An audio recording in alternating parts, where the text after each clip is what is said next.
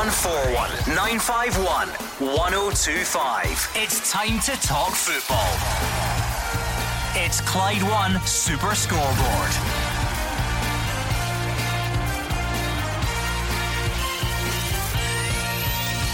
Good evening and welcome to Clyde One Super Scoreboard. Neil Lennon is offered the Celtic job after seeing the hoops over the line for a treble treble.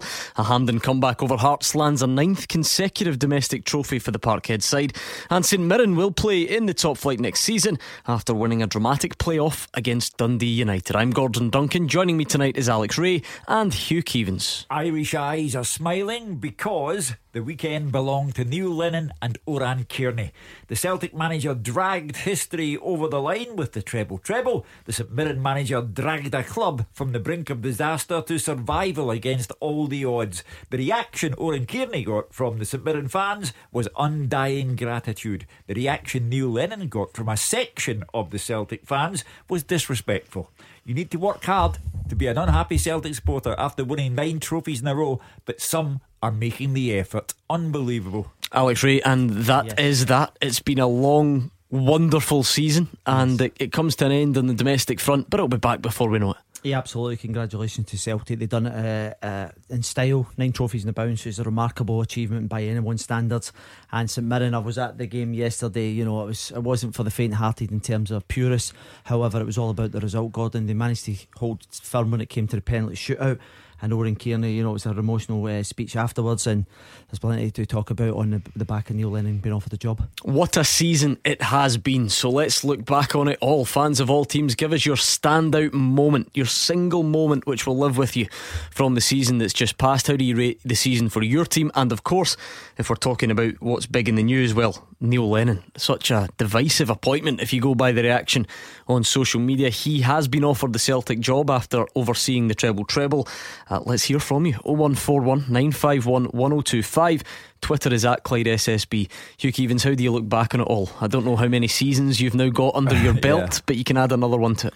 Well, first of all, Celtic supporters have to take a breath and think about what their club has done. Nine trophies in three years, a treble treble that will probably stand for all time.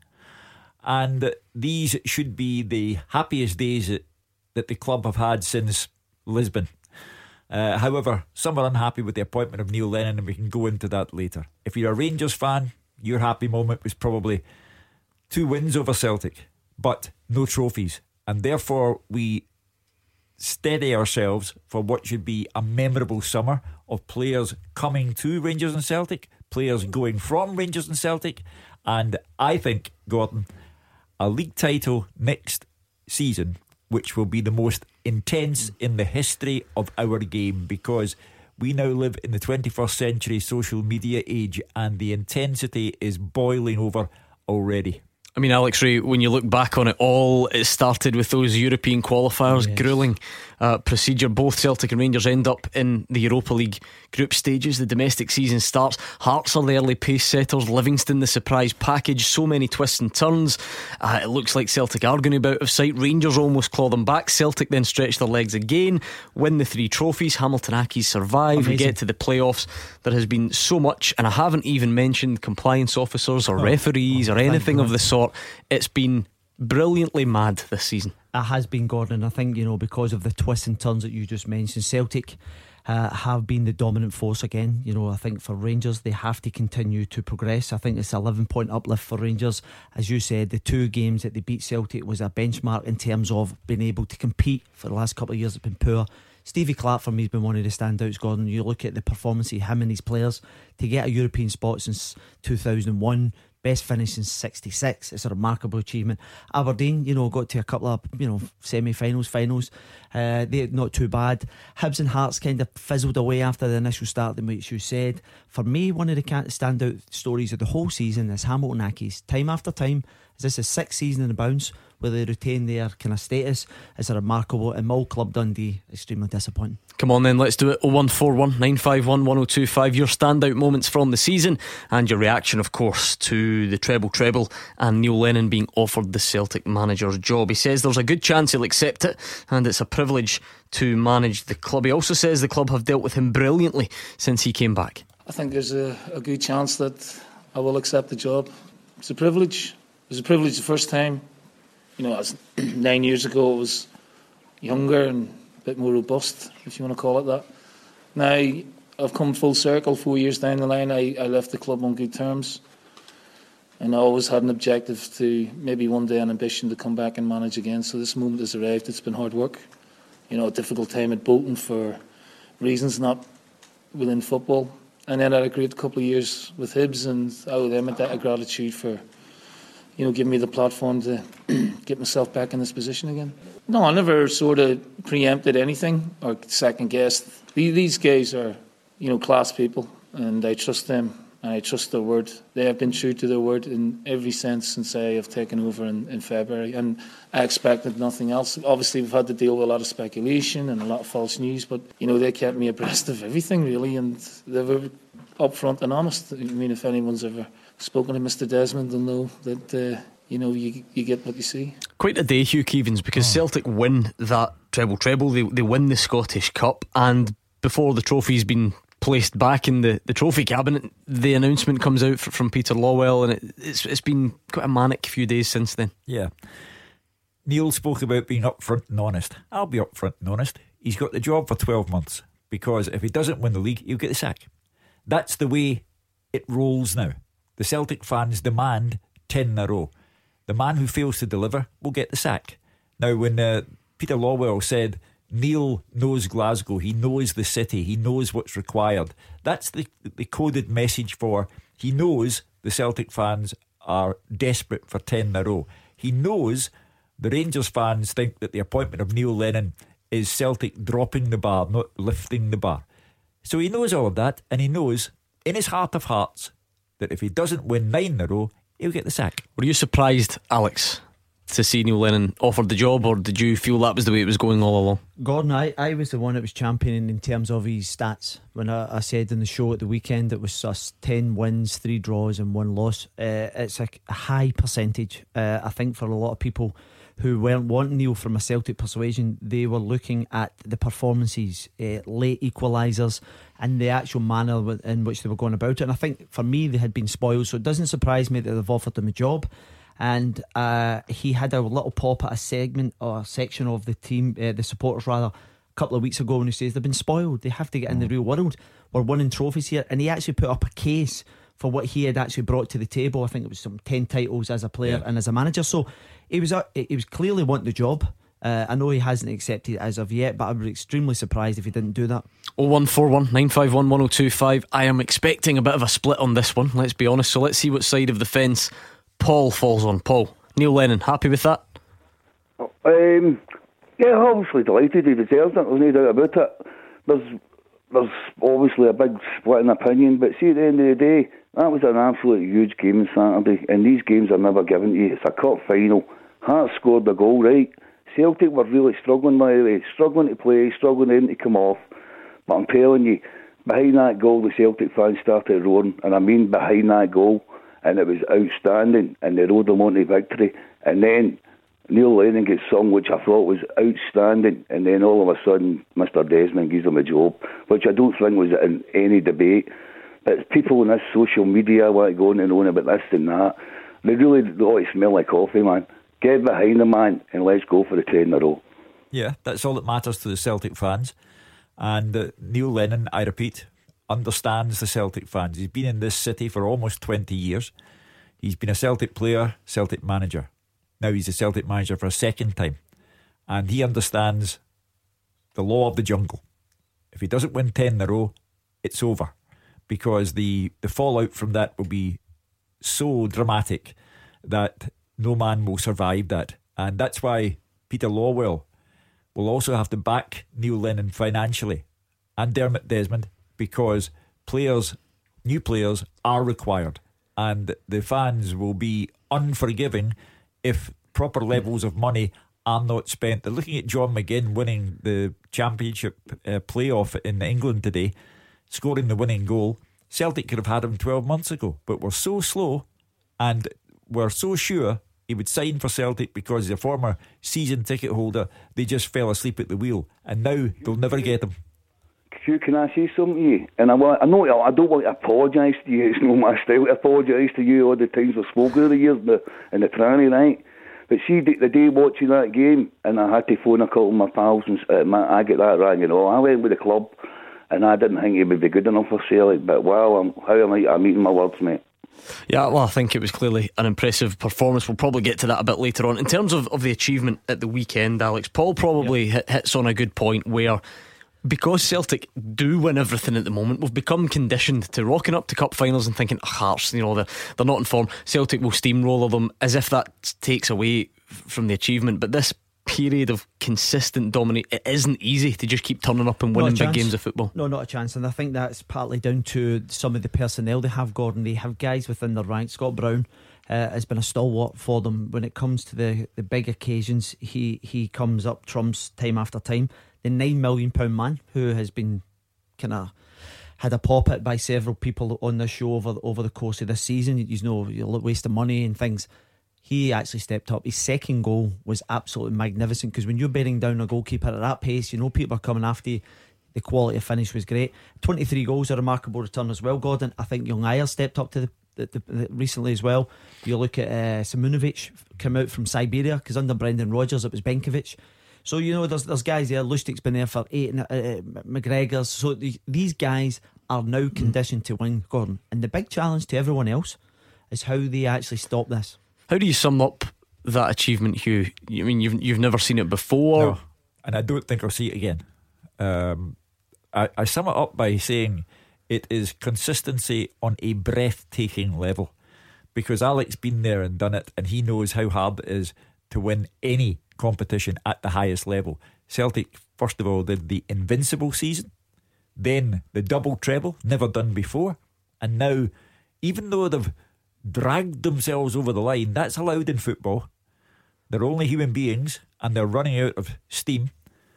They got there to nine trophies in a row. The consistency, the endeavour, the bravery is breathtaking.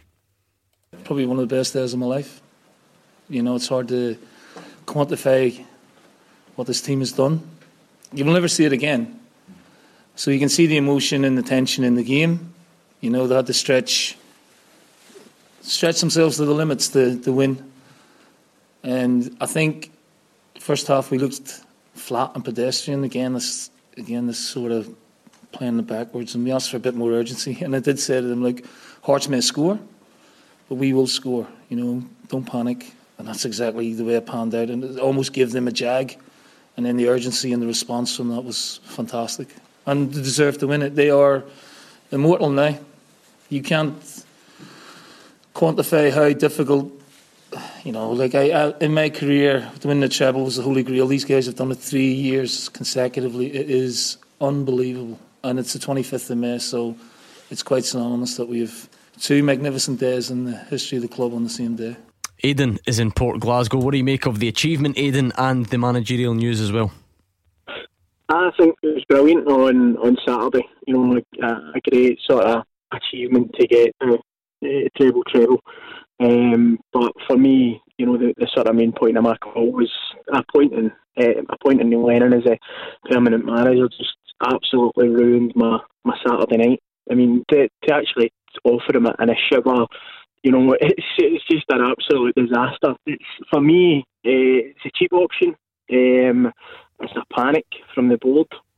Um, going from you know Brendan Rodgers to, to Neil Lennon um, as a manager next season is like trading your Ferrari for a skateboard. You know, it's just a an absolute disaster for me, um, and it took took the shine away from Saturday. To be honest with you, and I'm I'm I'm worried about the season ahead. I'm not going to lie.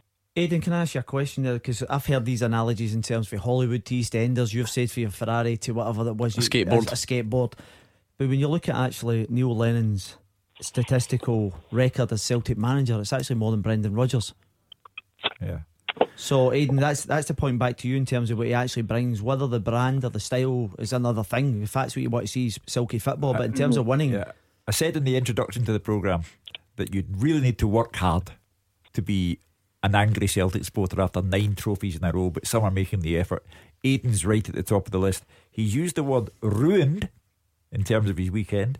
Disaster relating to the appointment of Neil Lennon Panic, relating to the board, never heard so much tripe in my life. Celtic uh, thanked Neil Lennon and are due to thank Neil Lennon. And Aidan, your lack of gratitude is staggering because he comes in and nobody knows what happens after Brendan Rodgers' departure because there is the potential there for things going pear shaped. But Neil Lennon holds it together, wins eight in a row, gets it over the line, and then wins the Scottish Cup for the treble treble. Arguably, Celtic's worst performance of the season. However, you are allowed to play poorly and drag yourself up to the winners' roster on Cup final day, particularly with a goal as good as the one that Odsonne Edouard scored. So, for me, you're disrespectful to a man who has done it for Celtic as player and manager. And to speak in terms of disaster, come on now. Aidan, what you got well, to say? I mean, Defend yourself. I, are entitled to their own opinions. Obviously, I, I, I suppose his record, you know, on paper looks great and all that. I get that. He's done, he's done whatever he had to do to come in, but I just think we should have aimed a bit higher to try and get a better manager. Tell you know, me, tell me who you wanted. Tell me who you wanted. Anybody but Lennon. Well, that's just a cop out answer. You you must have someone in mind. Well, I did initially want Steve Clarke. Um, think he would have been better than Lennon. Um, but then, obviously, in terms of their money and stuff, it would have been good to try and aim get somebody like Rafa Benitez. You know, we heard that he was linked at one point. Well, Rafa in fairness Benitez. to Aidan Hugh, sorry, I was just going to say, you, I mean, you might disagree with Aidan. You might think Aidan is wrong, but the fact remains that Aidan feels like many other Celtic absolutely. fans. So, is the club got a bit of a difficult time to, to navigate its way through then because they are they're the fans, they're the yeah, lifeblood of the club, they're the customers, and Aidan and many others. The first caller we had on on Saturday night said his, uh, the wind had been out taken sales. out his sails by, by the appointment. So whether you agree or not, that doesn't seem like a, a, a Listen, harmonious situation. If they've got it wrong, I've said earlier in the programme, if they've got it wrong, and Neil doesn't win the title next season, he'll get the sack because Aidan and all of his pals are desperate for 10 in a row, and it's the only thing in the world that matters. The only thing. So that's why I say if Neil doesn't win the title next season, he'll get the sack. But does that, Hugh, does that not reinforce what Aidan and these other guys that are mourning saying. Yeah, they don't want it to get to that stage. They Don't want to get yeah, that would be too late then. If they, they feel as if they would have managed to have got a Rafa of someone of that ilk, then that may have gave them an opportunity to, to get the 10. Well, I'll tell you what, one man who's clearly heavily involved is Peter Lawwell, and we're going to hear from him after the travel with Amber. Clyde One Super Scoreboard with Thompson's personal injury solicitors. Win the compensation you deserve. Talk to Thompson's.com.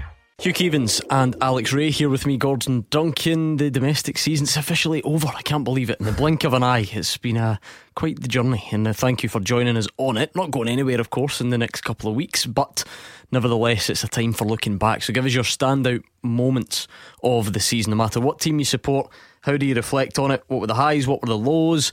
And where does this leave you for the next campaign? 01419511025. Let's go straight back on the phones um, because the Neil Lennon debate is taking off, I think is the right description here. John's in Bishopton. What camp are you in, John?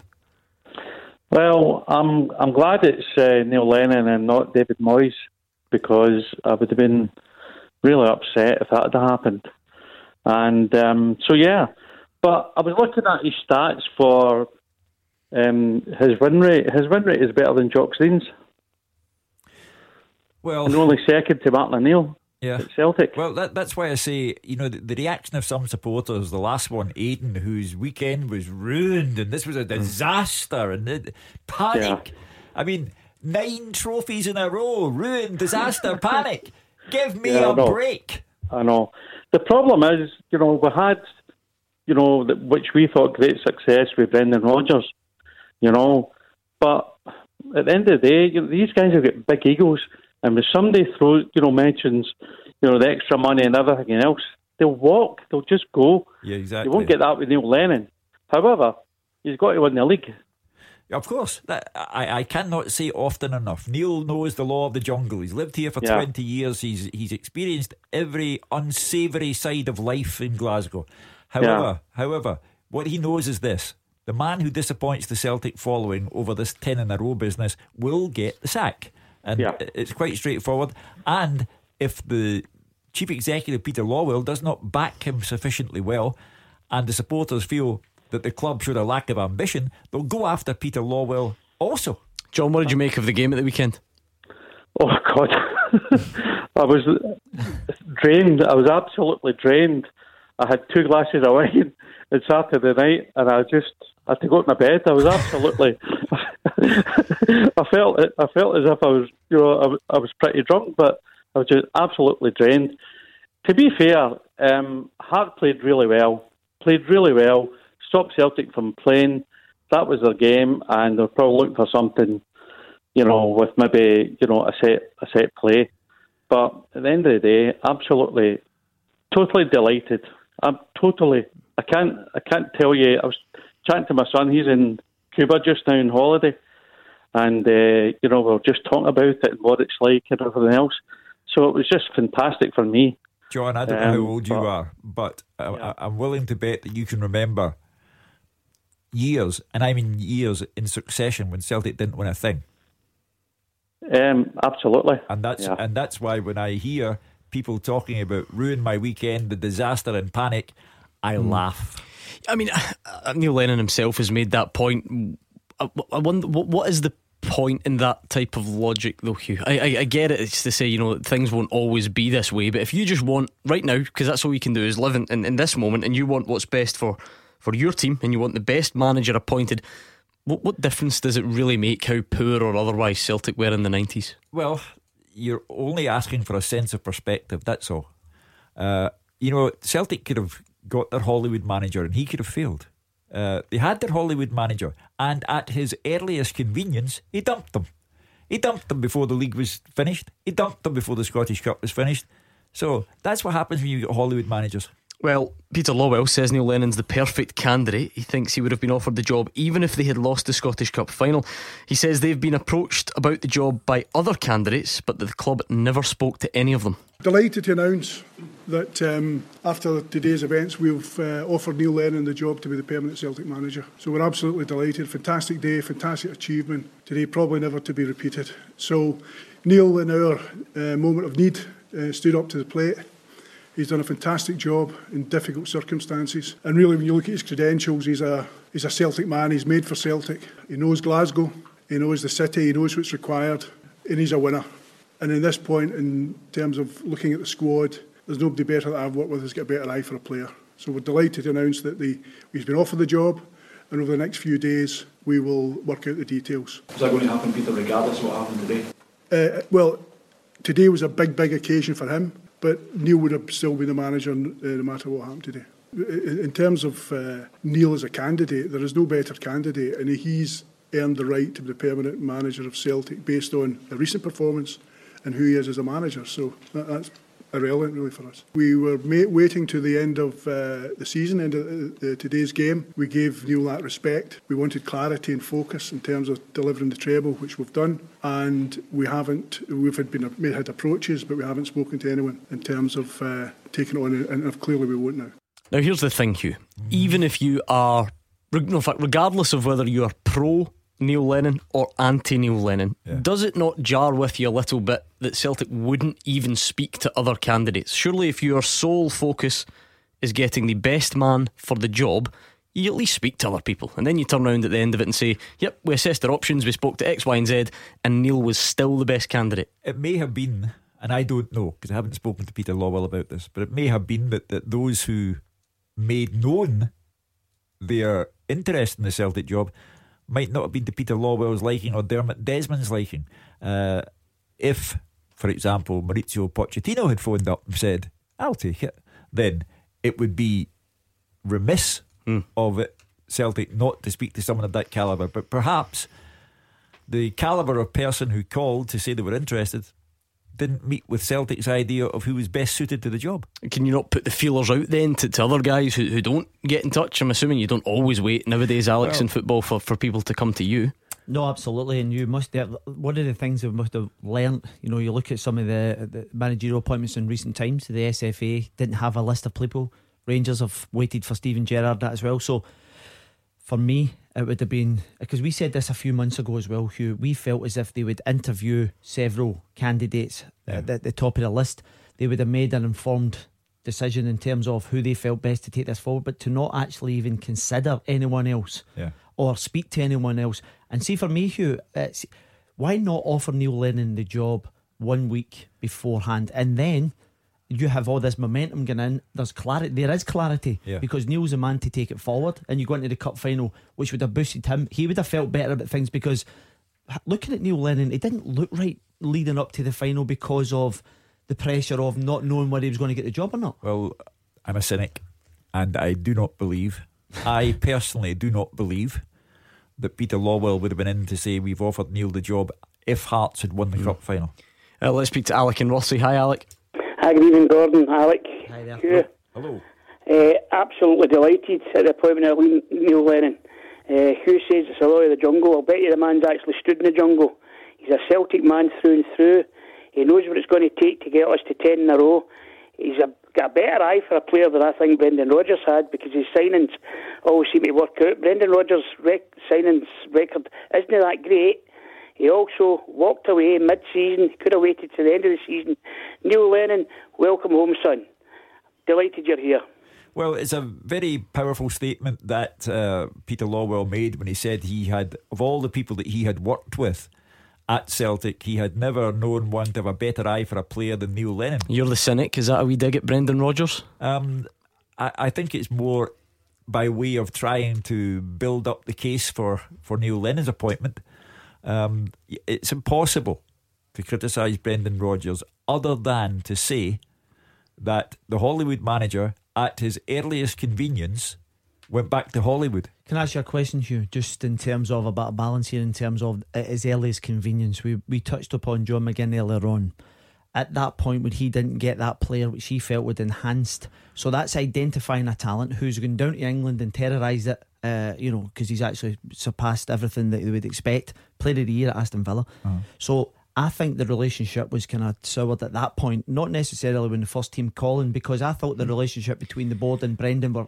You remember the, the banner, Yeah. back him or it Yeah. will lose him. Yeah, let's not go back down but reasons for, for but- Brendan but- Rodgers leaving too much because we'll be here until midnight, I think. Uh, but Hugh, what about the. Alec says a lot of things that I've I've seen and, and read a lot recently and, and, and heard, you know, about Neil Lennon being a Celtic man and, and, and being Celtic through and through.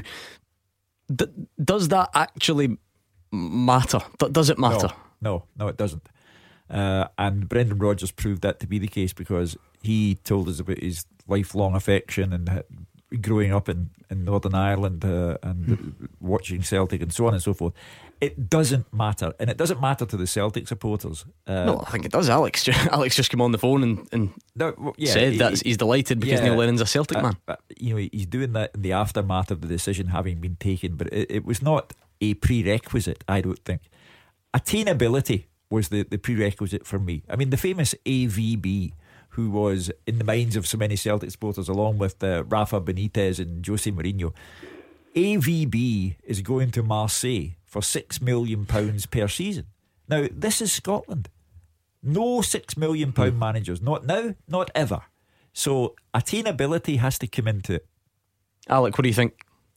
Yeah, I totally agree with you. Uh, the likes of the last caller, John, that says a couple of glasses of wine and uh, Saturday night. I had a couple of bottles, John, so don't feel too bad. But no, Neil Please Lennon has already responsibly. says that the style of play is going to change. Brendan Rodgers, we, we were invincibles the first season, second season. It was tippy tappy stuff at the back. It's too it takes too long. Teams got to know the way we played, and we were becoming stale. Neil, Neil Lennon already says the style will change. He's going to get a better quality player, and as well as I mean, we went through a horrendous list of injuries this year as well. Horrendous list of injuries. John McGinn, I think, would have enhanced Celtic, but I don't think uh, young Ryan Christie's far behind him. And I think, uh, I honestly think that he's the man for the future as well. Young Ryan Christie, that's who we'll be building a, a team around. Okay, thank you to Alec and Rossi. 01419511025. Remember, I'm looking for all of you fans out there, no matter who you support. Sum up your season for us. Give us your standout moment of the season uh, that's just passed. What what did you make of the timing, Hugh? Um, because you mentioned you didn't think Peter Lawwell would have made the announcement had Celtic lost the cup final. What, what did you what did you make of it? It was all very quick after Yeah. after full time.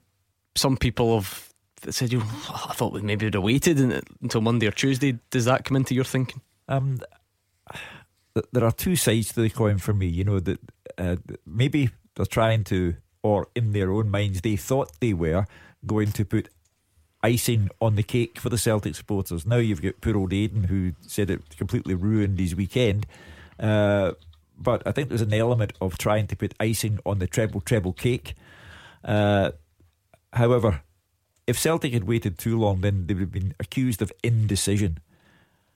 I do think that they'd made up their mind it was Neil Lennon. I do think they were absolutely delighted to see Odsonne Edouard's second goal go in. Uh, and that they have now made their bed, so to speak, because I only know this city. I was born in this city, and I only know this city. And I know that in 2019, the Rangers support and the Celtic support are united in one thing 10 in a row. One wants it, one must stop it. If Peter Lawwell and Dermot Desmond have got this wrong, they'll pay for it. And if Neil Lennon doesn't get it right next season, he'll pay for it. And if Steven Gerrard doesn't win the title next season, there's a chance he could pay for it as well. James and Clydebank, what do you think? And uh, basically, can I speak to Hugh? Yeah, he's listening. Hugh, listen, I've had many a cracking, cracking years with Celtic. Right, as a Celtic supporter, I've been to Seville. I was too wee for Lisbon. Uh, basically, every cracking years, Saturday was outstanding for me. Absolutely outstanding. Uh, when I heard Neil Lennon get the job, I wasn't too keen in it. I wasn't too keen in it in the slightest. But now he has got the job.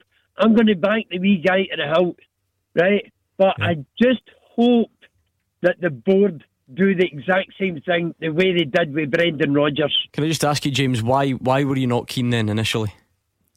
Uh, because he done his turn at Parkhead. He he he done a good job at Parkhead, right? But to come back and do it again, that's that's a bit it kind of thing me about it. I've been a season ticket holder for years. Yes, you'll not get anybody bigger than that club than Neil Lennon. He's he's Celtic through and through, and his heart's there through and through. But whether he could, he's the man to try and pull you through the ten in a row. He could do it. Well, why were you but, why were you worried about him coming back for a second time then? Basically, at the end of the day, he done his stint. He done his stint, and why did he leave in the first place? Why is he no still there, still doing? He left. He left because he thought he'd hit the glass ceiling with Celtic first time around, and that he couldn't take the club any further. Uh, and he spoke to Dermot Desmond and to Peter Lawwell, and it was a civilised exit. And years later, the chance comes up to manage the club again. Uh, it happened to Billy McNeill, and Billy McNeill came back. And the first thing he did was win League and Cup double in Celtic centenary year. So they do come back and they do win things. 0141 951 1025. Thank you, James in Clydebank. Keep your season review thoughts coming in, and we're going to hear from Craig Levein after the travel with Amber. Clyde One Super Scoreboard with Thompson's personal injury solicitors. Compensation.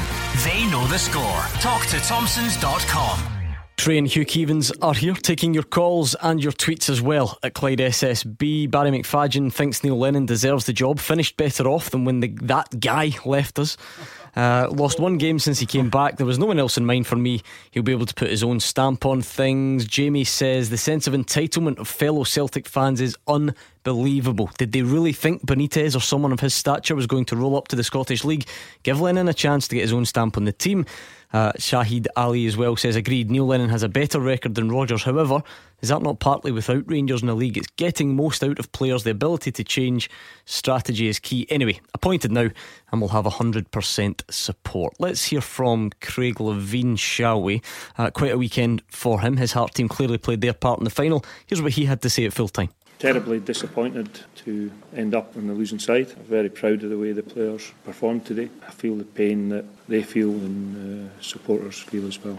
You know, we defended extremely well the whole match, uh, apart from a couple of occasions. The difficulty, of course, is when you play against opposition who have very, very good players, then they tend to punish you. And our plan today was to try, if possible, not to, to give up any opportunities. And but that was going particularly well.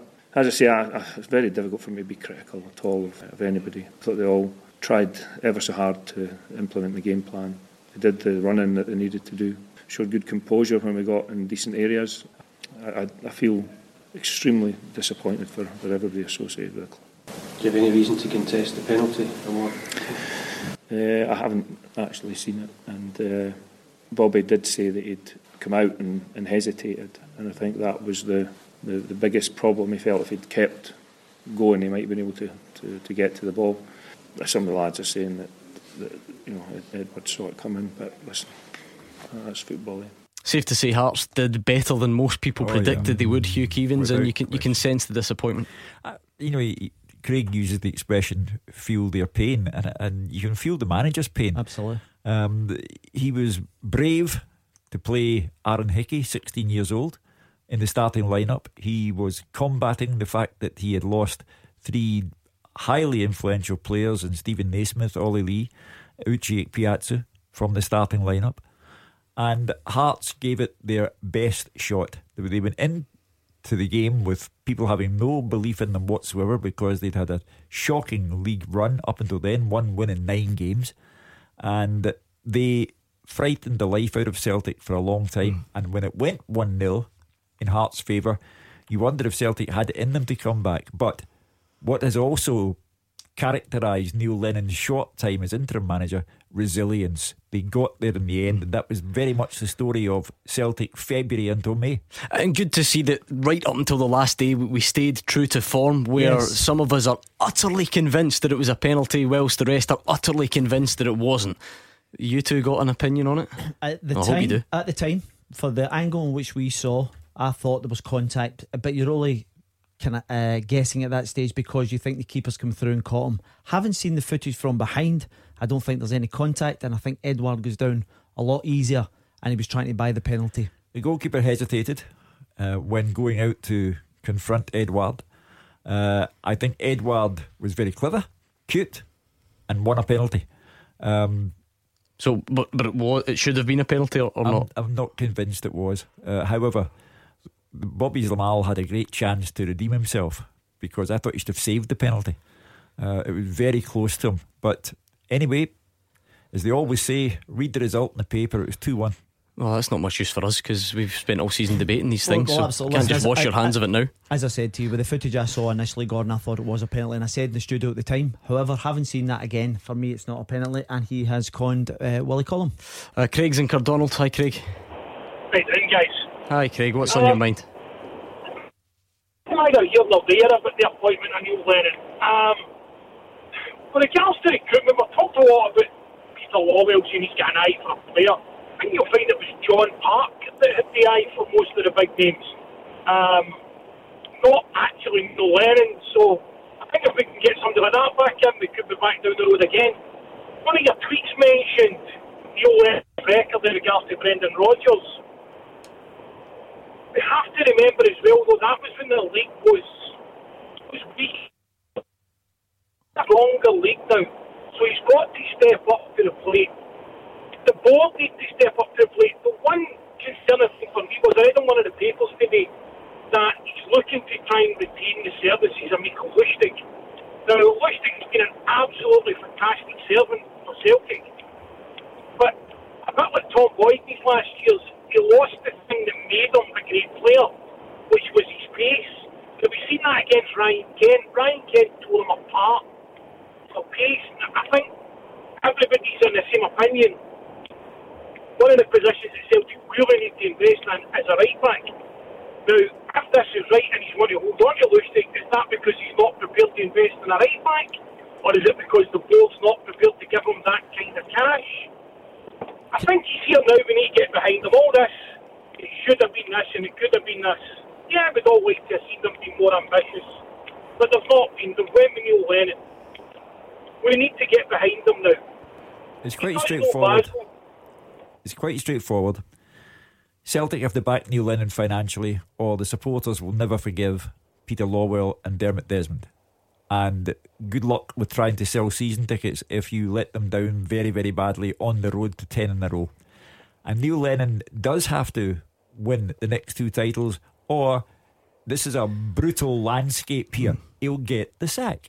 It's quite easy to be selective when you use recruitment to either back a manager or, or not back a manager, Alex, because um, Craig's right and, and Peter Lawwell mentions that there were some great success stories during Neil Lennon's time.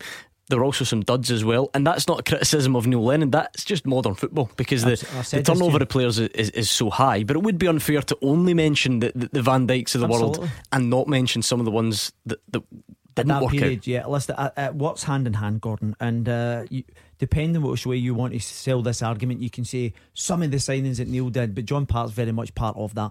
And you will say that about Brendan Rodgers. Congreton will get uh, stuff right and wrong as well. You know, you look at Edouard coming in, that may well look as a success if they end up selling for fortunes. Dembele coming in.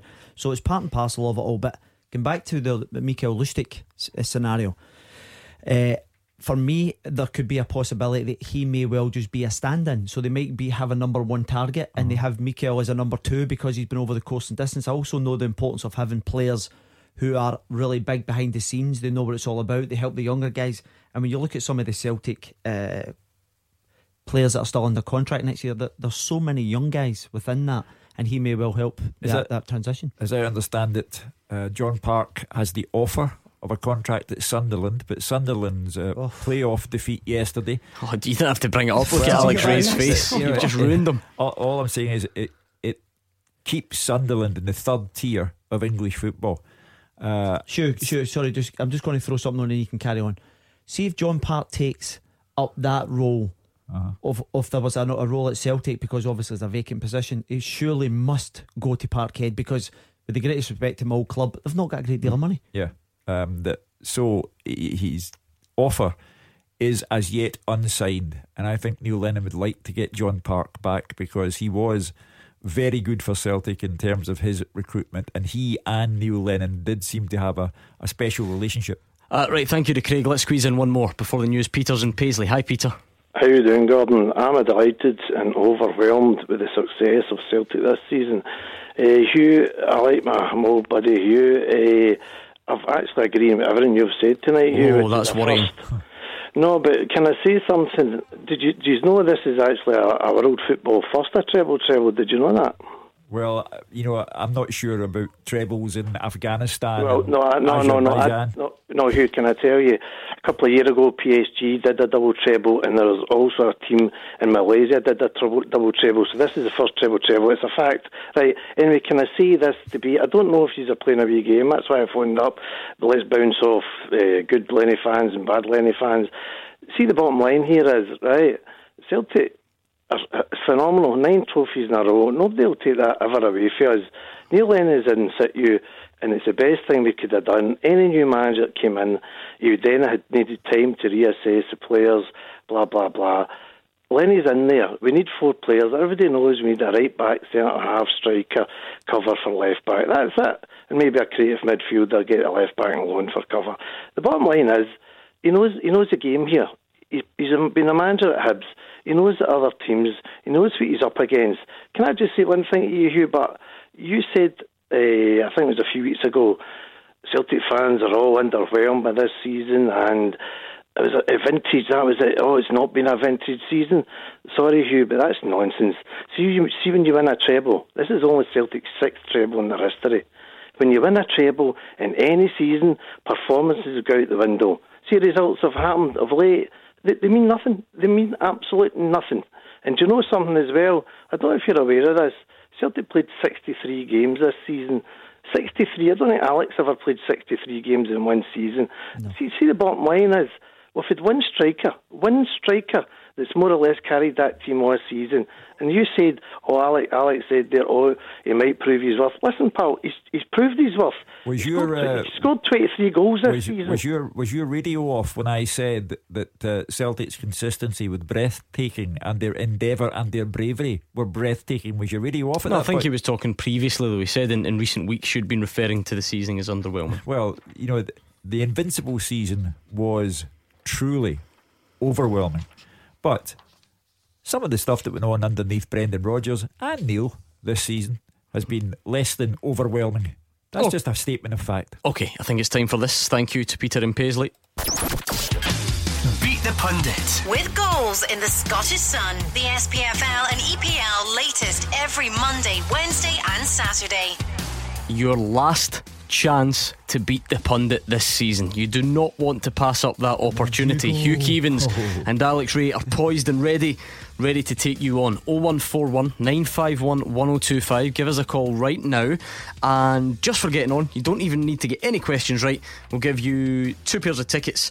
Uh, well, pair of tickets. It will be to the Celtic Festival, which is coming up uh, this summer. Now, if you're not a Celtic fan, you can still take part because you will know one and you can give the tickets away. So it's still open to everyone. 0141 951 1025. You only have until the news at 7.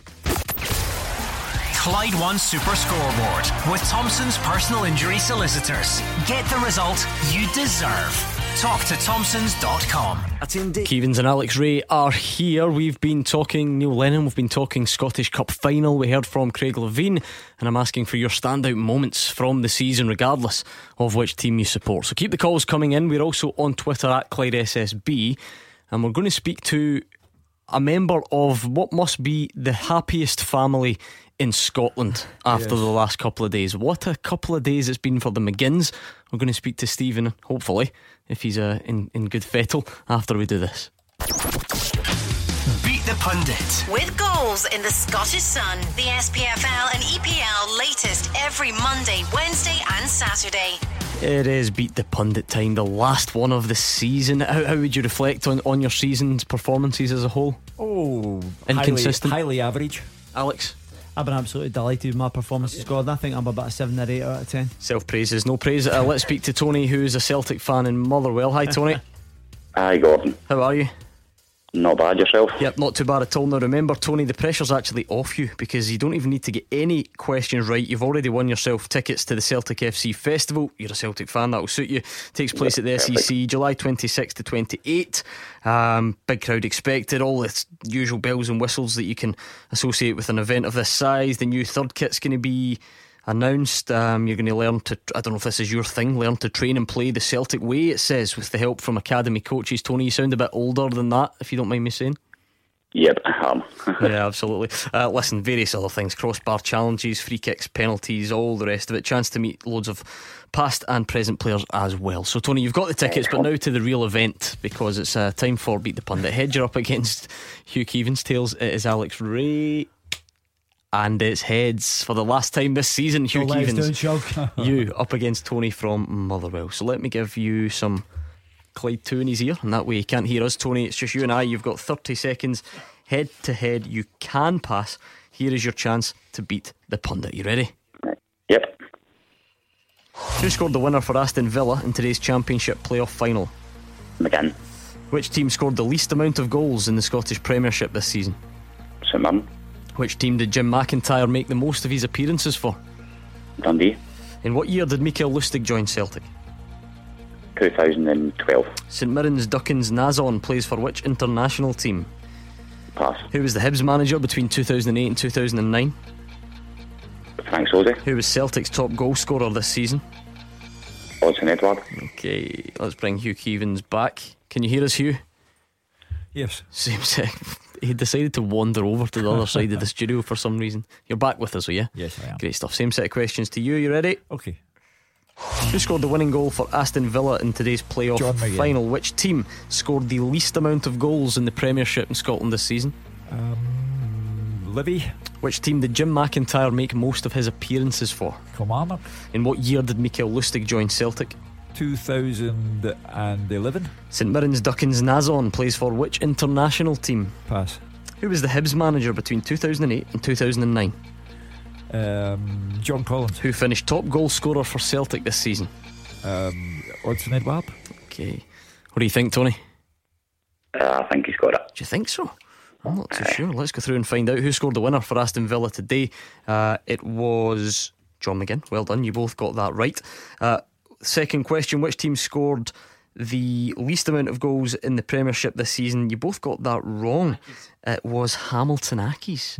Um, okay, so on to the third question. Which team did Jim McIntyre make most of his appearances for? It was ha- um, it was Dundee United. So Tony came close. He said Dundee, but not really. Not, not close enough. Uh, Dundee United. In what year did Mikael Lustig join Celtic?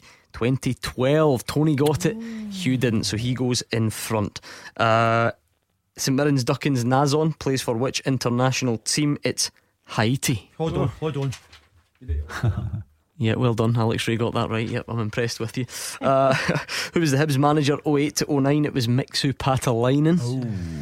Who finished top scorer for Celtic this season? Odsonne Edouard. You both got it, which means Tony got three and Hugh Keevins only got two. Tony, the signed ball is on its way. Good man, Tony. Brilliant, another one. Oh, don't tell me you've won this before. Played against us. Oh my goodness.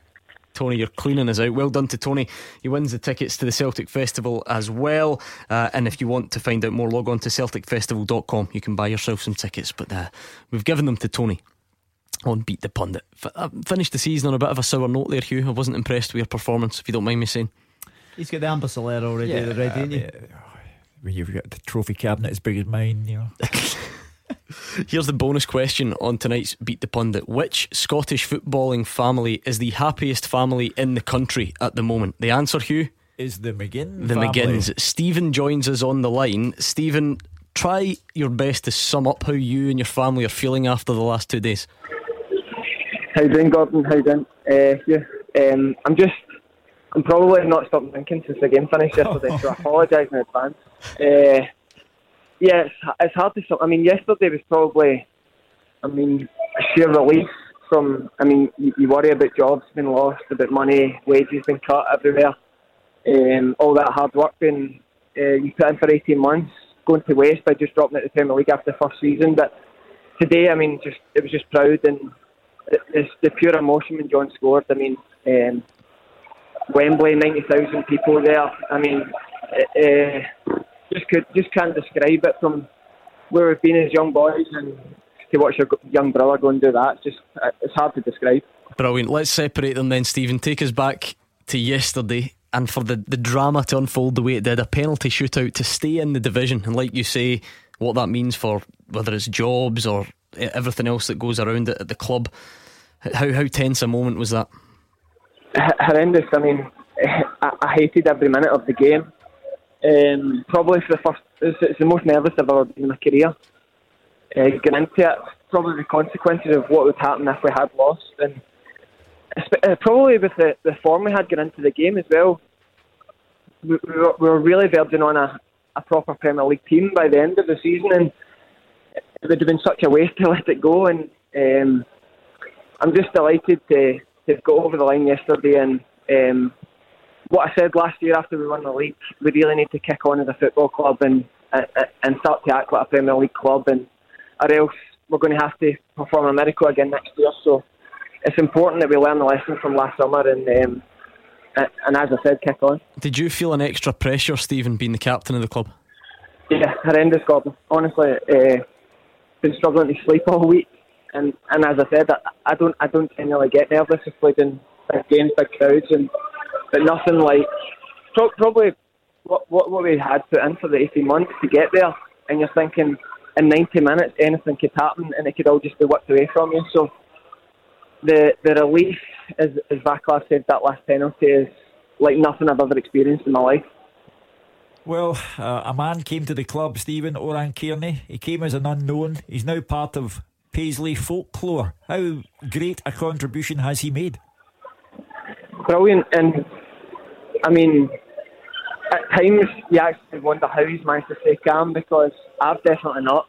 um, there's been real low moments, real high moments, and he's, he's been such a constant. And at, at times you're thinking, this, this, this guy's got the best poker face ever because you're thinking, how can he stay so calm? But um, I mean, even getting into yesterday, even before the penalty, you just that, that belief that it was just meant to be.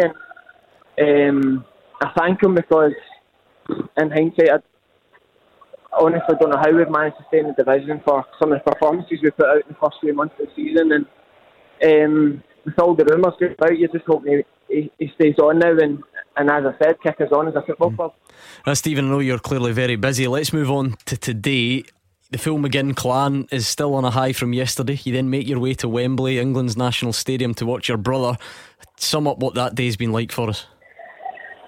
Um, well, the start of the day wasn't great. You wake up at five in the morning after getting to bed at three o'clock in the morning, and you think, "Whoa." um, but I mean, when you walk out and you and you size up the the magnitude of the game, and um, I mean, they call it the richest game in the world, and, and you're just watching your little brother go out and play. And as I, I've said numerous times, I've, I've no nerves about joining these big games. I mean, Scottish Cup final just didn't, just have such a belief in them. and still think he's underrated in our country. How good he is, and he definitely isn't in Birmingham. I can tell you that from being about the, the Villa fans today. I mean, they just love him. He's, he's an absolute idol, and um, in, in hindsight, Derby, uh, Derby scoring, which was a horrendous last 15 minutes, has turned out to be amazing because your young brother hit the winner at Wembley. Yeah, I mean, listen, I'm sure he was proud of you yesterday in equal measure. How proud are you of him this afternoon? Amazing. I mean, uh, when the goal goes in, it's just uh, an absolute um, the highest of highs. But when the final whistle went, I mean, close to tears at what it means, and um, just just how he, just how he goes and handles that, right? Uh, those those games and those occasions, and, and and and sometimes you think when you see these guys in the telly, and you think they must have been born with something. I mean, John, John's just worked so hard, and um, as a big brother, just watching on, you you just, you can't describe how how proud you are. Now, listen, enough about the going to the English Premier League. Let's skip to the important stuff. Am I right in saying that the three of you who have had playoff success, that you and your two brothers, are now away on your stag do tomorrow? yes, we are, yeah. It's been, uh, we managed to, uh, we're running out of flights, we managed to book Benidorm for tomorrow, which isn't the um, greatest reputation, but the managed to squeeze one in for two nights and then see what Nick we turn up in at the wedding on Friday. Hugh Keevins, Friday's a big day. Any marital advice for Stephen McGinn? Oh, well, listen, I, I can remember, and Stephen will know Colbowie Road very well. I had my stag doing Colbowie Road, Stephen. So, uh, yeah. and uh, I, I know what it's like to wake up in the morning of the wedding thinking, oh. Anyway, there's only one thing I'm going to say to you. I can't believe that your Uncle Johnny's been left speechless today. Is he still talking his head off? Oh, I've, uh, he wasn't sitting with us today. He was sitting at the other end. But, you know, my Uncle Johnny, we definitely heard him at times today. Listen, brilliant, Stephen. Congratulations to, to, you and Paul yesterday. And of course, you can pass on our congratulations to John for today. And enjoy the wedding in the stag do, by the way.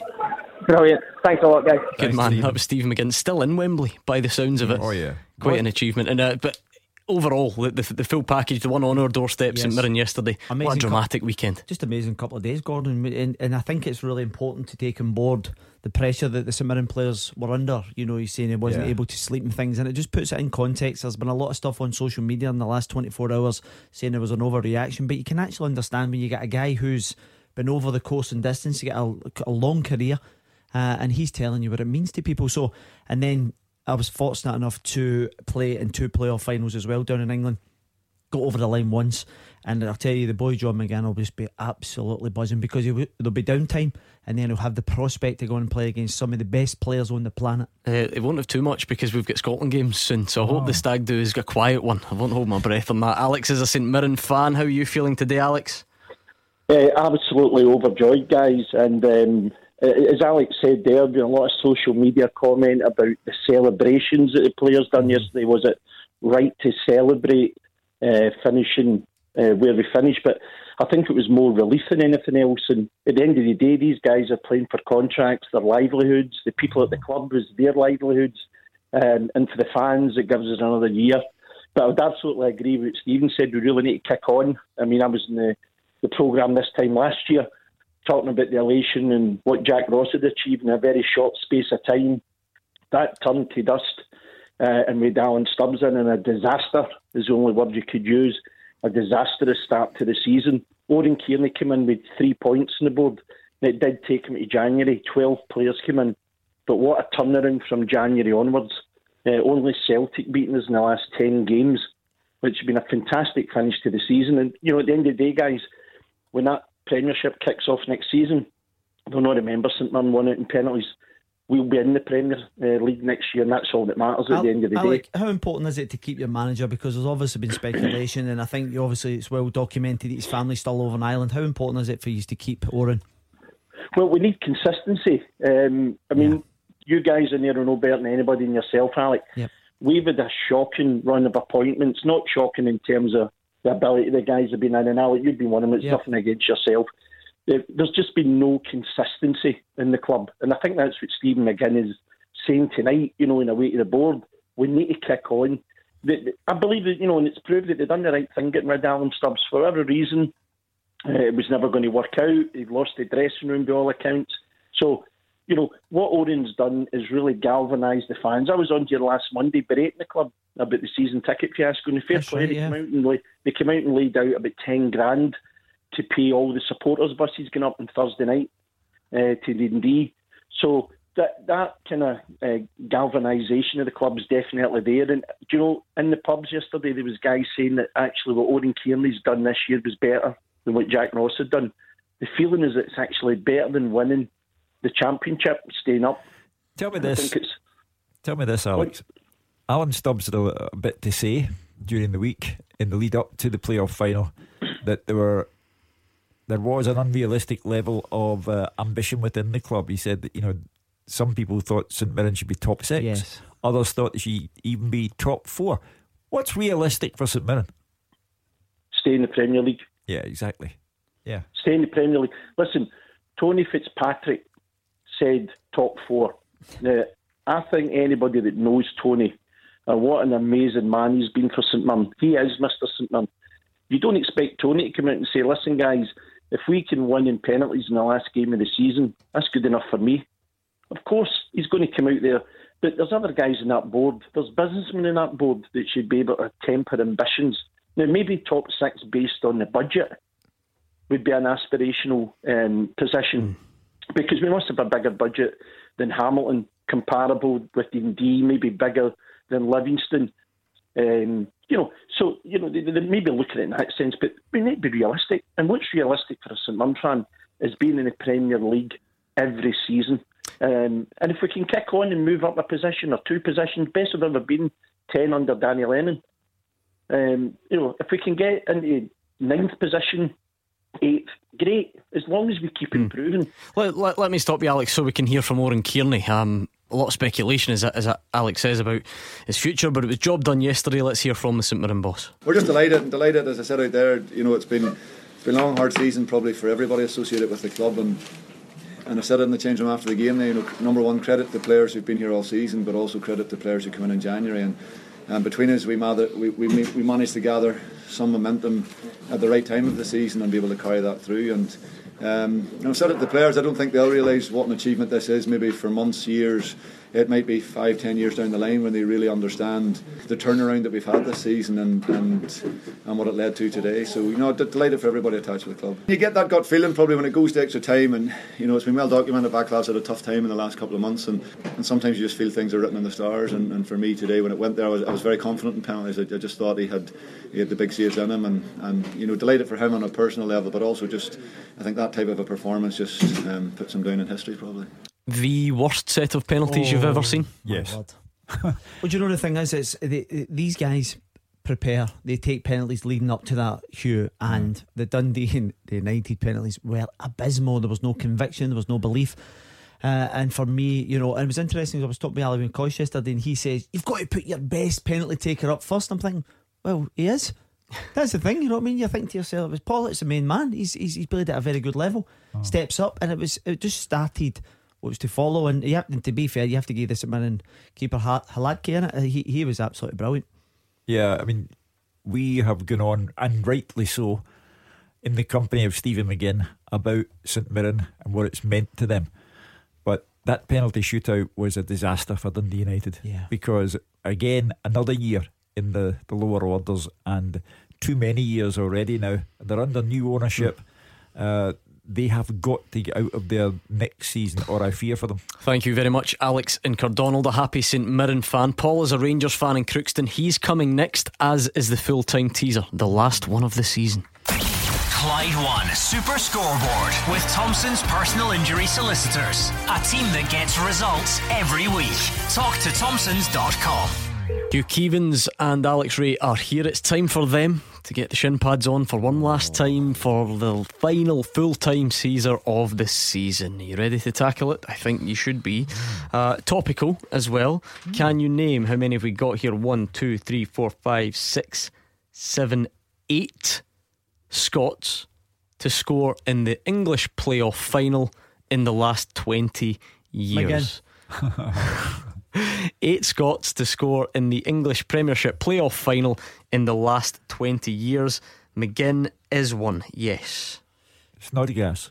No. John McGinley. Nope. Um, Shaun Maloney. There's a sneaky wee, there's an own goal in there, but I've taken that out for you because I didn't want to be too cruel. There are eight others.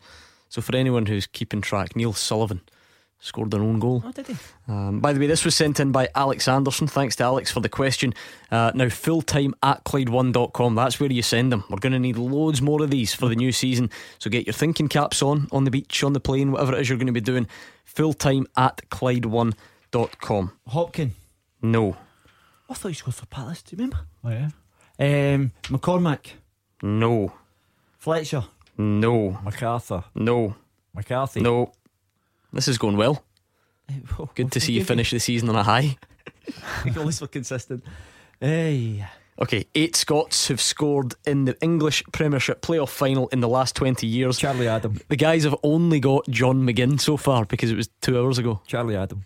Yes, Hugh job, Well good. done. Okay, you can play along with us as always at Clyde SSB on Twitter. I just know you'll get them before these guys do. Uh, Paul's a Rangers fan in Crookston, but he's got yesterday's playoff on his mind. Is that right, Paul? Hi there, panel. Yeah, that's, that's right, Gordon. Well, there's two points I was going to raise. One about the, the playoff um, yesterday, and um, one about um, Celtic um, in the cup final. So, do you want me to start with the St Mirren one? You choose. On you go. Right, we'll go with the St Mirren one then. Um, I just I don't like to add back to referees, but I just think that that kind of summarised the, the refereeing performances this year. To be honest, uh, just thought some of the decisions by John Beaton were, were outrageous. Um, I think the guy is it Connolly from Dundee United. Yes. I think he should have been away. Um, and then he, he sends off the guy from St Mirren, which I thought was pretty much similar to the one that Connolly did. Um, and there was another one I can't really remember off the top of my head what it was, but I just thought, I mean, if I was a St Mirren fan and it didn't go their, it didn't go their way, uh, no, it's obviously went St Mirren's way, so maybe there's not much made about it now, but it was pretty poor refereeing. I just think that kind of summarised some of the decisions made this year, just to get your, your thoughts See, on that. it, it started with the penalty award, and I, I have to say, I thought it was a penalty. Yeah, me too. Um, I, I'd watched Alec on television yesterday. Uh, heated debate about it all, but I thought it was a straightforward penalty. Well, it was interesting because Ali McCoy was trying to put the point as it was his running style, but when he actually hit, strikes his arm, Hugh, they're like is Yeah. expanded as big as he possibly could. So for me, that was there. But I think the point that uh, the callers making, Paul, was that the Nazon elbow. uh, For me, he's leading with his arm rather than throwing his arm, which Yeah. is a slightly different Yeah. thing. That was for me was probably a yellow. And Connolly should have gone off. E- Hugh, even if you take it as there's a covering defender, it should at least have got a yellow, and it would have already been booked. I think so. It would have resulted in a in a, in a a red card. But again, a couple of these decisions were baffling for me. Uh, yeah, I mean, I did see a, this is nothing new, Hugh. This doesn't Yeah. mean to say it's fair, but it's, I have noticed a lot of criticism uh, for John Beaton's performance yesterday. Is it, was, is it fair? Well, we're at the end of our season, and if you were looking at referees in general in the Premiership, the, the, the flagship competition, the refereeing performances this season have been of a very low standard for me. Too many decisions that are questionable, uh, and I, I- read and hear people say, so it must get better next season, but I, I don't know how it does. You know, re- referees are not like football players. Football players can have a bad game, bad month, bad season, uh, Uh, but they have the ability to make up for that.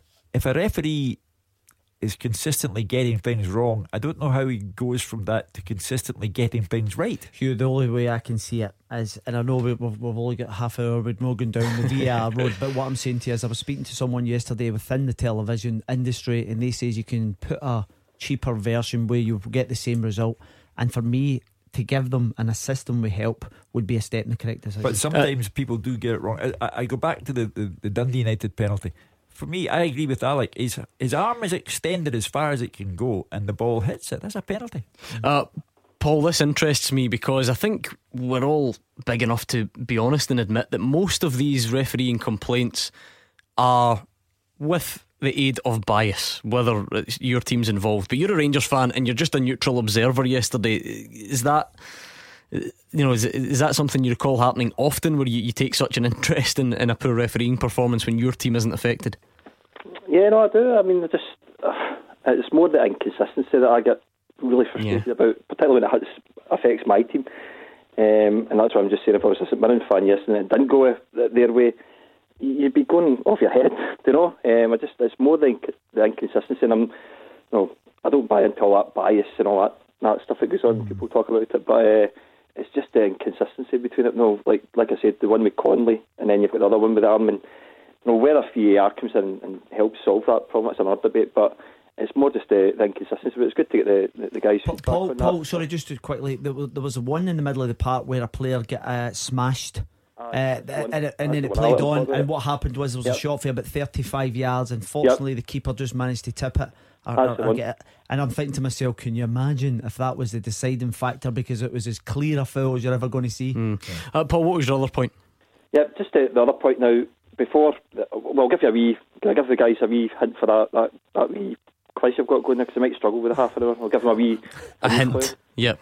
Right, SP, right? I'll, I'll, let them think about that. Well, okay. Oh, I, have gone in early on the initials. I've got it. I've got it. Stephen Pearson. There you are. Ooh, I thought that was one of the tricky ones. 2007 playoff final. Well done. Um, did it with Derby. uh, no, the second point then is, and I don't want you going down my throat with this, right? Because that's where it might go.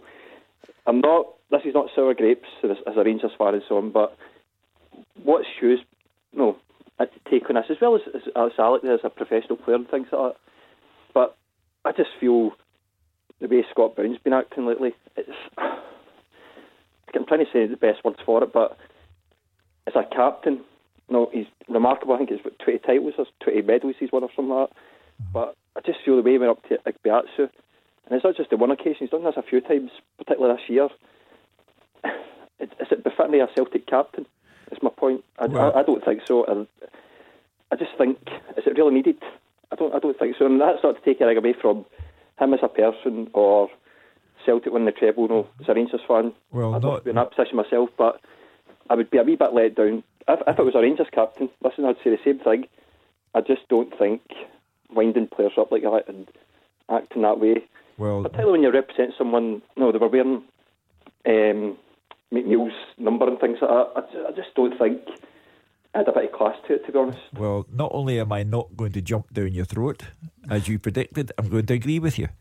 I just think that uh, it's a shame that on the day Celtic got the treble treble, on the day that they were honouring Billy McNeill and Stevie Chalmers, I find it totally unnecessary and I find it crass behaviour to go and put yourself about like that at time up. Uh, it's a cup final. It's the showpiece end to the season, and Celtic have had the fairy tale finish to it all. I just wish that Scott Brown would act his age and would uh, properly don the mantle mm. of the Celtic captain and go to the Celtic supporters and leave opposition fans and opposition players out of it. At the same time, Alex, for us, it's it's because we're we're outside of it, and, and Paul's looking at it, and Hugh actually mentions opposition fans. Scott Brown's not bothered about opposition fans or players, and he plays in such. Take a look at, at the reaction to these things. The Celtic fans love it; they yes. absolutely love it, and I get the feeling that if you, if any team had a player like that, then you know that their home fans w- would love it. So d- does it does it matter? Well, listen, I think the key thing for me, Gordon, is is he is representing something. So he is representing the the armband that goes back years with some class individuals, and there would be a perception. Uh, and the thing is, we cannot take away what he's achieved. Now, I said earlier on, he's a, you know the guy that pulls him over the line. You give him compliments. He's been a captain for the treble treble, so he, he's entitled to all these plaudits. That is totally unnecessary, Gordon. What he did, it lacks class and to mock someone after the final whistle, I just feel as if if you, you probably get Celtic fans going, it's unnecessary, but they'll back him up just because it's Scott Brown. But the actual reality for me is it is totally unnecessary. Hmm. Paul, see when you talk about any wind up merchant in life they, they tend to like it when people get wound up. As a Rangers fan, wh- why why are you so bothered about Scott Brown? And that's not me saying you you know that.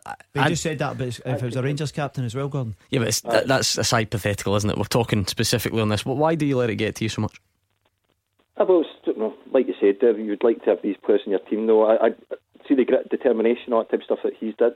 Uh, You know, I'd love to have that in the Rangers team you know, all that time. Um, I think we've been lacking that, but I definitely don't. I wouldn't want that type of character in the sense of grin to, to faces. Now, not, now, here's another example, right? And I don't know if this is a Celtic, like if it's been a mentality that's been built in there, and it's coming from likes of Scott Brown being the leader. But look at what Leigh Griffiths was doing previously, going up to the Rangers goalposts and putting on scarves and all that nonsense. Well, here's here's that- that- here's where here's here's where we will here's where we will part company because I've said to you, Brown was wrong. Brown's behaviour was crass, and on that day of days, that moment of moments when you've won the treble treble, it's for Celtic and Celtic only. Go to the Celtic players, the Celtic fans, but one day, and I don't know when it will be, but one day things will change because that's the nature of life and the nature of football. And one day, I guarantee you, a Rangers player will put a scarf around a goalpost at Celtic Park because all of these things go to the deepest subconscious. And when the chance arises, somebody will do it and Celtic will get their own medicine back. That's the nature of life and nature of football. Thanks to Paul and Crookston 01419511025. Right, on tonight's teaser, um, what I should have said is Neil Sullivan is actually included in that number, but that was the one I was taking out for you because it was an own goal. So you've got still the same. um, You've got one less to So get you're saying, essentially. uh, is the winning goal or scored in a just scored? Kenny Miller.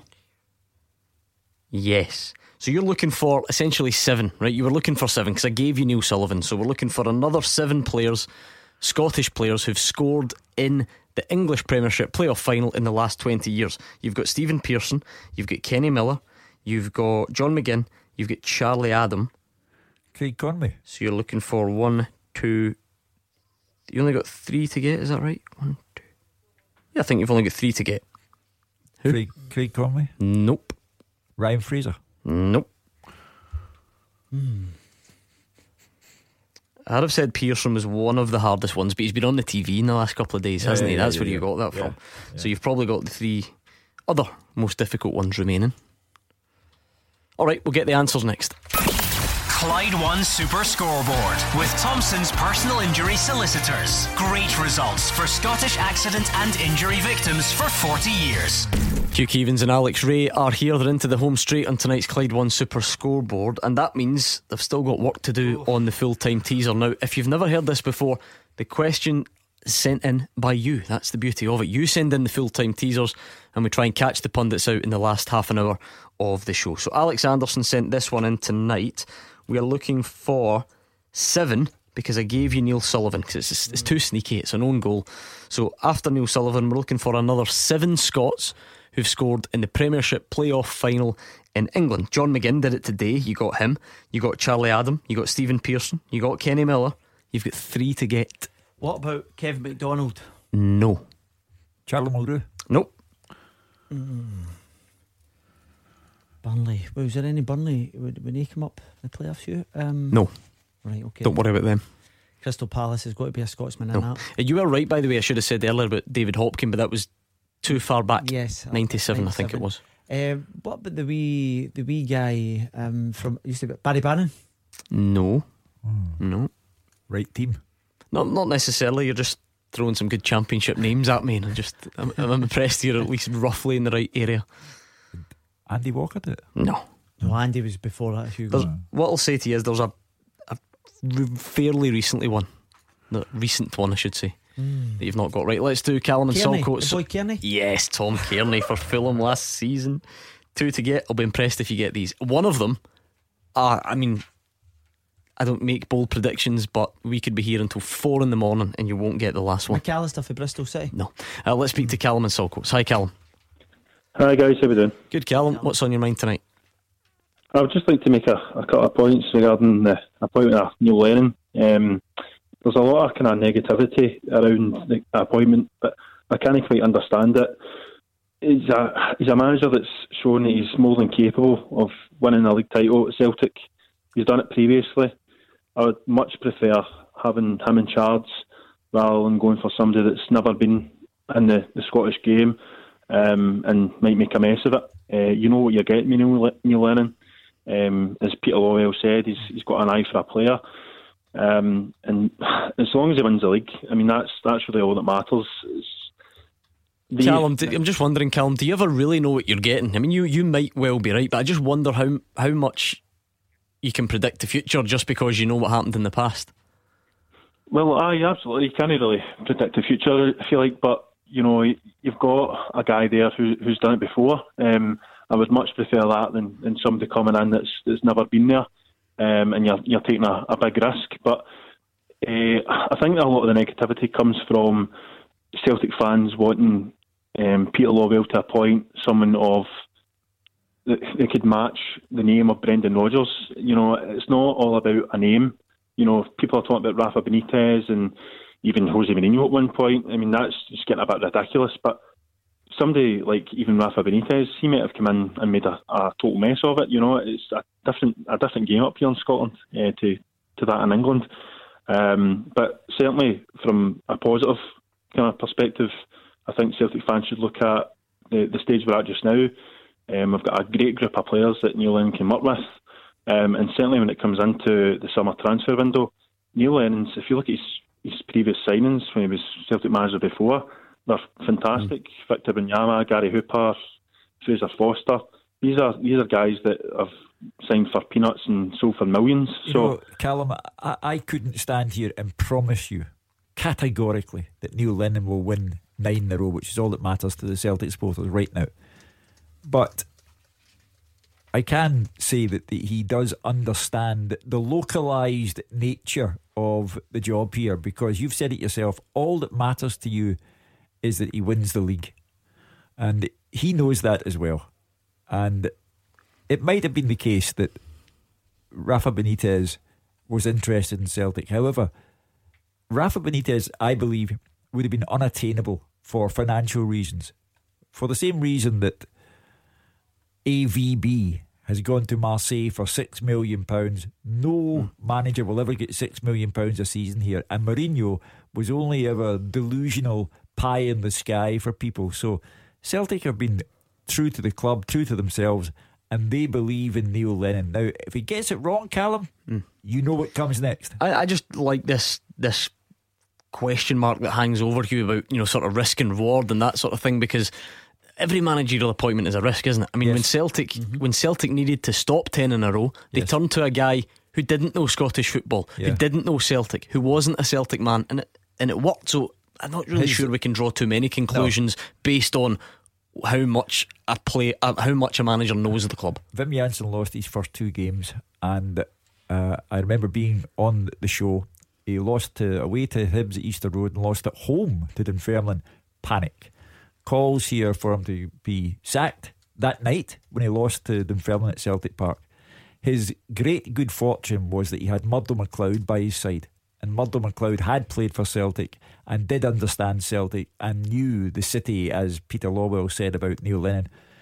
So they got through, and arguably the most important title win so far for Celtic because it prevented Rangers from winning 10 in a row. And that's the nature of our business here. So Neil Lennon knows, and Steven Gerrard will know by this time because he's been here for a year. If the man who wins the title uh, happens to be Neil Lennon, great. Nine in a row for Celtic. If it's not Neil Lennon and it's Steven Gerrard, Neil Lennon will get the sack. And if it is Neil Lennon who wins the title, Steven Gerrard mm. could get the sack because Rangers might not trust him to go into what would be the 10 in a row season. Thank you to Callum. Let's squeeze in Frank and Clydebank as well. Hi, Frank. Do you you agreeing or disagreeing with what Callum was saying? Uh, well, my interest is in uh, Brendan Rodgers wanted to sign John McGinn, and Celtic, uh, well, Peter Lawwell, when they put the money out for him. Now, I watched the game today John McGinn get man of the match. He's been player of the season down there. Uh, his captain Aston Villa said, I'd never heard of this guy before he came here. Two million pound. He says getting quoted at 20, 30 million pound. So, what chance is Neil Lennon when he goes to them and says, right, I want to buy this player? And they, maybe Peter Lawwell doesn't fancy him. Is it up to Peter Lawwell who fancies the player? No, And one other point I'd like to say the Celtic board had a meeting on Friday, five and a half hours. It lasted at Parkhead. So, why all of a sudden is everybody saying it all happened on the day with Hearts? Well, you're telling us something, Frank, that I don't know. Uh, I'm not. I'm not. 100%. Right. Well, anyway, he, he's the manager now, and with regard to John McGinn, John McGinn will go down as one of the great boobs from Celtic because uh, they just assumed that because his grandfather was a former Celtic chairman, because John McGinn himself, as a boy, was a, a season ticket holder at Celtic Park, they just assumed that uh, they would get him for two fish suppers and a bottle of Irn-Bru, and that they they they get stung, and they were too late, and that they will now regret that mistake. Uh, but it might strengthen Neil Lennon's hand because he could then say, "Listen, before you start losing any other people that we should be getting here," uh, and he needs that proper backing because Peter Lawwell and Dermot Desmond know that he has come in to something less than a fanfare of trumpets, and he needs proper backing if he's to do his job properly. So if if nine in a row is not one, they'll go for Dermot Desmond, Peter Lawwell, and Neil Lennon. Alex, recruitment is important every year at every club, but just with the way things have been building up this season and with Rangers getting that bit closer to Celtic, not as close as many would like, but a bit closer, and with Neil Lennon now, I can't remember a- a- an off season where we're going to have the level of scrutiny on recruitment like we will this summer. And for Celtic fans, they are quite right to point out that all the successes, they also have to to trust, I guess, in Neil Lennon that whatever comes in this season will be more more Virgil van Dijk than Mo Bangura. That's that's the reality of it. Yeah, but it's also a gamble, Gordon, because you actually do not know. We- We've we've got the guy Bayo come in in January. We haven't seen him. Fred, we don't know what it's expecting for him as well. So you're not exactly sure what you're actually going to get. How well they settle to Scottish football, and that's for both sides, uh, for everyone. I mean, they might, they might be brilliant, but like you say, it's just an unknown so- at the moment. so absolutely, you're looking to like, for every uh, like kind of Christie where you get a little gem, you may well get a compare. So and, and then obviously at Rangers you've got still get Herrera, whereas you might look at Arfield for nothing. So it's about getting the right ones at the right time, and this is a, probably the most important for both of them because this, from a Celtics perspective, they have this is probably the most turmoil in terms of churn of players. Gordon, you know, there's a lot of players out of contract. There's players moving on. And it is a little bit of a rebuilding. Whereas, but the, the, the saving grace for Neil Lennon is that there's a nucleus there that you know all the the guys that are important: Rogic, Forrest, McGregor, and Sham, uh, Scott Brown, Tierney. They're all still there. Um, you know, Aya, Fast Eddie's still there. So whoever it is that they bring in is going to be a really important summer. Final word to you, Frank. Well, it's just I just hope that Lawwell backs him hundred percent and doesn't do the dirty on him. That's all. Yeah, Hugh, and this leads us on to the next point, which we don't really have time to get into in depth. You are very, uh, very much of the belief that you know it's all, it's all about ten in a row, and then therefore Europe can can forget you can forget about that for a couple of seasons. But Frank wants to see Peter Lawwell back Neil Lennon. It's a lot easier to back them if you've got Champions League money. Sure, but Celtic have money anyway. Yeah, but they'll have more, so it's the- the you can never have too much, can yeah, you? Yeah, yeah, but the, the only point I'm making is that if you offer any Celtic supporting man, woman, or child the Champions League money or 10 in a row, they'll say 10 in a row. Uh, it's a, a localised problem. See, before we go, very, very quick Harry Hood. Harry died yesterday. 123 goals for Celtic. Wonderful player, wonderful human being. And he scored 123 goals against players who are better than today's players. Well said. Uh, right, two more on the teaser though before we go. I'm going to give you four names quickly: Go. Gavin Ray, Nope. Chris Burke, Nope. Gary Teale, Nope. Chris Iwelumo. No. What if I told you this guy was still banging in goals in our championship? Dobbie. Stephen Dobbie for Swansea. Swansea Jacks. And the one that you'll never get. Oh, I'll get it. No, you won't. Scored for Watford against Bolton in 99. Watford, Bolton. Honestly, this is. You need serious knowledge to get this. Someone did get it on Twitter. I think it was. I can't remember which, which Watford, tweeter what it was. position? Uh, I think he was a striker. Um, as far as playing up here, I think it was Inverness or something before. In fact, maybe even before they became Inverness. Yeah. Watford. Yeah, played for like Oldham. We came back up to Dundee United. They played with your MK Dons 2004. Really tough though. Yeah. Alan Smart. Yeah, you were never getting him, were you? Alan Smart. thank you, Hugh Keevins and Alex Rae, for joining me, Gordon Duncan, and thank you for your uh, company on the phones and on Twitter. That is the end of the, the two hour version of Super Scoreboard, if you like. But don't worry, you're in capable hands over the next nine weeks or so. Alison Conroy and Andrew McLean will still be here keeping you up to speed on everything that's happening. You can still get your calls in. But for me, I'll see you in a few weeks, and Callum Gallagher is up next.